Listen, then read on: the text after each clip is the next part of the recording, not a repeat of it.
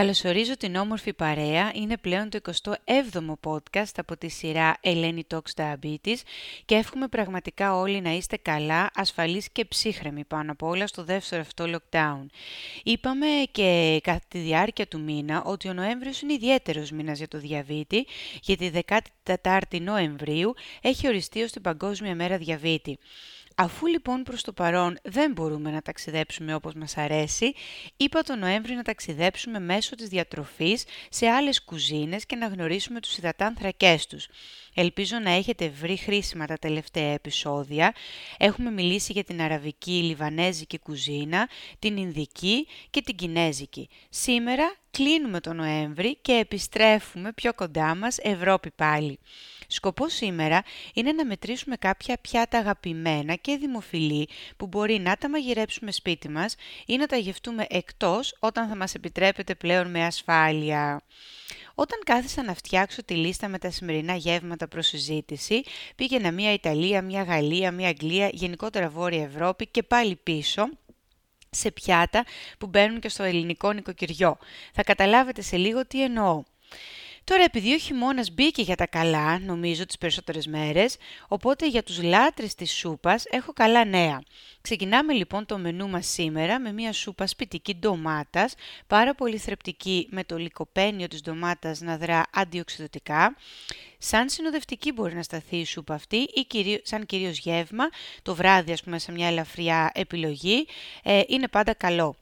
Ένα μικρό μπολάκι, μία μερίδα δηλαδή 130 γραμμαρίων τελικό προϊόν, αποδίδει μόνο 10 γραμμάρια υδατανθράκων.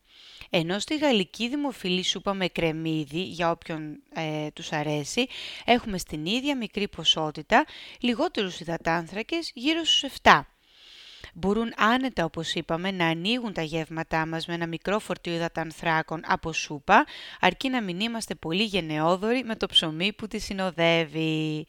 Μετά σκέφτηκα πως ένα άλλο συχνό συνοδευτικό για τους φίλους μου τους Άγγλους είναι ε, ο πουρές.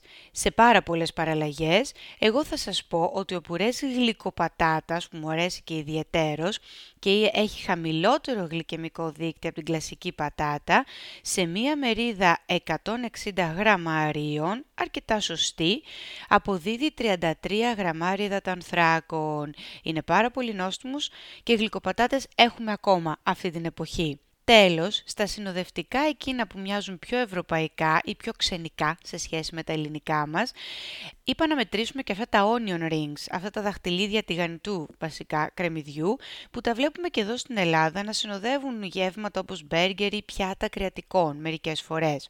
Κρατήστε λοιπόν την πληροφορία ότι δύο τεμάχια, δύο onion rings λοιπόν, ζυγίζουν περίπου 26 γραμμάρια βάρος, αποδίδουν 7 γραμμάρια υδατανθράκων, αλλά 4 γραμμάρια λίπος. Άρα εκεί μέσα έχουμε στα δύο μόνο και αρκετό υδατάνθρακα, αλλά και αρκετά λιπαρά.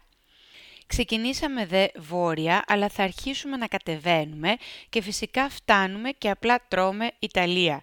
Εδώ να πούμε πως οι φίλοι μας οι Ιταλοί μπορεί να έχουν και καθημερινή κατανάλωση φορτίου υδατανθράκων ίση με περίπου το 60% των αναγκών τους ενέργεια, δηλαδή το 60% των θερμίδων που μπορεί να καταναλώνει ο Ιταλός μπορεί να έρχεται από καθαρό υδατάνθρακα. Αρκετά μεγάλο ποσοστό σε σχέση με το 45-50 που βρίσκουμε σε άλλους πληθυσμούς και έρευνες δείχνουν όμως πως δεν επηρεάζει απαραίτητα αρνητικά το γλυκαιμικό τους έλεγχο. Αυτή την πληροφορία σας τη δίνω γιατί δεν σημαίνει ότι ο άνθρωπος που τρώει πολύ συχνά μακαρόνια θα έχει και χειρότερη γλυκοζηλιωμένη ή μεταγευματικές ε, μετρήσεις. Λοιπόν, καρμπονάρα, μπολονέζ, λαζάνια. Πολύ θέλετε τώρα βρε λένε με τον πόνο μας παίζεις. Όχι καθόλου, αλλά ξέρετε ή όσο ακούτε τα podcast αυτά καταλαβαίνετε πως δεν θέλω να υπάρχουν απαγορευμένα γεύματα για κανέναν σας. Αν θέλετε να τα αποφύγετε με δική σας απόφαση, τέλεια φανταστικά. Αλλά όχι επειδή φοβάστε ή δεν ξέρετε πώς να τα μετρήσετε τα γεύματα αυτά. Ξεκινάω λοιπόν με μια μερίδα καρμπονάρας των 260 γραμμαρίων, καταλαβαίνετε σε όλες αυτές τις κουβέντες μας περί συγκεκριμένων γευμάτων, πρέπει να ξέρετε απαραίτητα αγαπημένοι μου τη μερίδα που έχετε μπροστά σας να καταναλώσετε.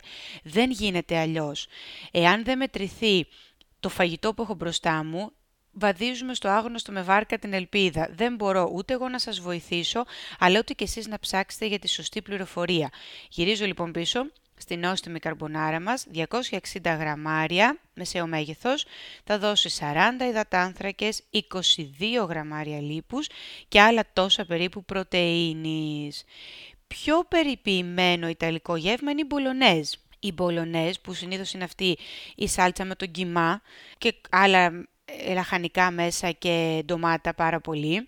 Ακόμα και σε μικρότερη ποσότητα μακαρονιού, δηλαδή στα 180 μακαρόνι και 250 περίπου όλο αυτό το μείγμα κιμά λαχανικών και ντομάτας, αποδίδει 68, κοντά στα 70 λοιπόν γραμμάρια δατάνθρακα, 13 γραμμάρια λίπους και σαφώς περισσότερη πρωτεΐνη λόγω του κιμά. Πηγαίνοντας προς τα λαζάνια τα αγαπημένα μου, τα οποία μπορεί να είναι με κιμά ή μπορεί να είναι και με λαχανικά. Υπάρχουν πάρα πολύ ωραίες συνταγές και με λαχανικά που φυσικά ναι είναι λίγο πιο ελαφριά και στους υδατάνθρακές τους, λίγο πιο ελαφριά στους υδατάνθρακές τους και σαφώς τα λιπαρά και τις πρωτεΐνες. Είναι μια ιταλική βόμβα τα λαζάνια γιατί μια μερίδα εστιατορίου μπορεί να φτάνει περίπου και το μισό κιλό. 500 γραμμάρια. Σε εκείνο το κομμάτι έχουμε 76 γραμμάρια των ανθράκων, 48 λίπος και άλλα τόσα πρωτεΐνη. Καταλαβαίνετε λοιπόν ότι τα γεύματα αυτά, θυμηθείτε το επεισόδιο 5 και 6, που μιλάμε για τα μεικτά γεύματα που θέλουν προσάυξηση σε αυτή την εικόνα της τάξης των 40%, δηλαδή 40% παραπάνω μονάδες για το γεύμα αυτό, ε, και σίγουρα για τους χρήστες της αντλίας που μας ακούν διφασική. Πριν κλείσω με τους Ιταλικούς πειρασμούς, σκέφτηκα γράφοντας αυτό το επεισόδιο τον φίλο μου τον Μάρκο, που τρώει συνέχεια σαλάτα του Κέσσαρα. Δεν είναι απαραίτητα Ιταλικό πιάτο, αλλά δεν μπορώ να μην του τη μετρήσω. Ακούτε λοιπόν στα 200 περίπου γραμμάρια μεσαίο μέγεθος πάλι Caesar Salad έχει καθαρούς υδατάνθρακες μόνο 3 αλλά έχει πάρα πολύ λίπος, 26 γραμμάρια λίπους και 32 γραμμάρια πρωτεΐνης. Πάλι φυσικά και εδώ χρειάζονται έξτρα μονάδες για το λίπος και την πρωτεΐνη με ένα διφασικό μπόλους, δόση ή αλλιώς που ξεκινά με το μικρότερο ποσοστό μπροστά γιατί ακριβώς δεν έχουμε μεγάλο φορτίο υδατανθράκων και το μεγαλύτερο ποσοστό τους στη δεύτερη φάση της δόσης. Καλή όρεξη θα ευχηθώ λοιπόν, γιατί εμένα σίγουρα μου ξανά άνοιξε μετά τα συγκεκριμένα πιάτα. Όσον αφορά θα ξαναπούμε στη διαχείριση αυτών των γευμάτων, σίγουρα μιλάμε για διφασικές δόσεις. Στα πολλαπλά σχήματα ενέσεων μια πρώτη δόση και μετά συμπληρώνω στην ώρα επάνω με μια δεύτερη μικρότερη. Ξαναλέω, ακούστε τα επεισόδια 5 και 6 για να καλύψετε σωστά όλα αυτά τα γεύματα τα οποία έχουμε συζητήσει τον τελευταίο μήνα. Και κάπου εδώ κλείνει ο κύκλος με τα ethnic γεύματα. Την επόμενη εβδομάδα μπαίνουμε σε ένα μήνα εορταστικό και θα τον τιμήσουμε και αυτόν ιδιαιτέρως αρκεί να είμαστε όλοι καλά. Ευχαριστώ πάρα πολύ που συμμετέχετε στα επεισόδια αυτά με τα σχόλιά σας και τα μοιράζεστε με όποιον τα έχει ανάγκη. Να είστε όλοι καλά. Γεια σας!